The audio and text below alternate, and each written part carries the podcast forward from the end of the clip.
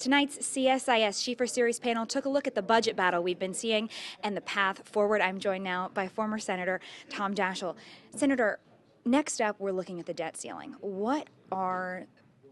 How bad could it be if they can't come to an agreement and raise the debt ceiling? Well, it would be terrible. It would be as catastrophic an event as we've seen economically in this country since the Great Depression, and perhaps even greater than that. The consequences would be absolutely tragic. There is no way to describe the dislocation, the incredible aftermath that we would experience if we're not successful. For that reason, I think we will be.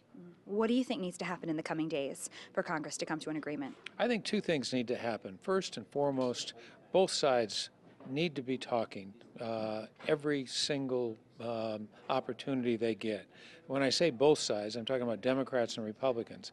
Really, it's three-sided: the White House, the Congress, Senate, and House. But I think it's also important that everything be on the table. Spending and revenue have to be addressed if we're going to get this job done. Why do discussions on Capitol Hill seem so much more contentious than they were, once upon a time? This panel tonight discussed civility and the discourse a lot.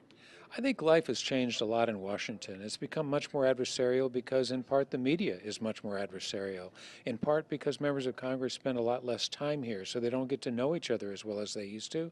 The money chase is also a big problem, and far greater demands by special interest groups on members of Congress than we've seen in the past. Thank you very much. You can see our full panel discussion on CSIS.org and on iTunes U.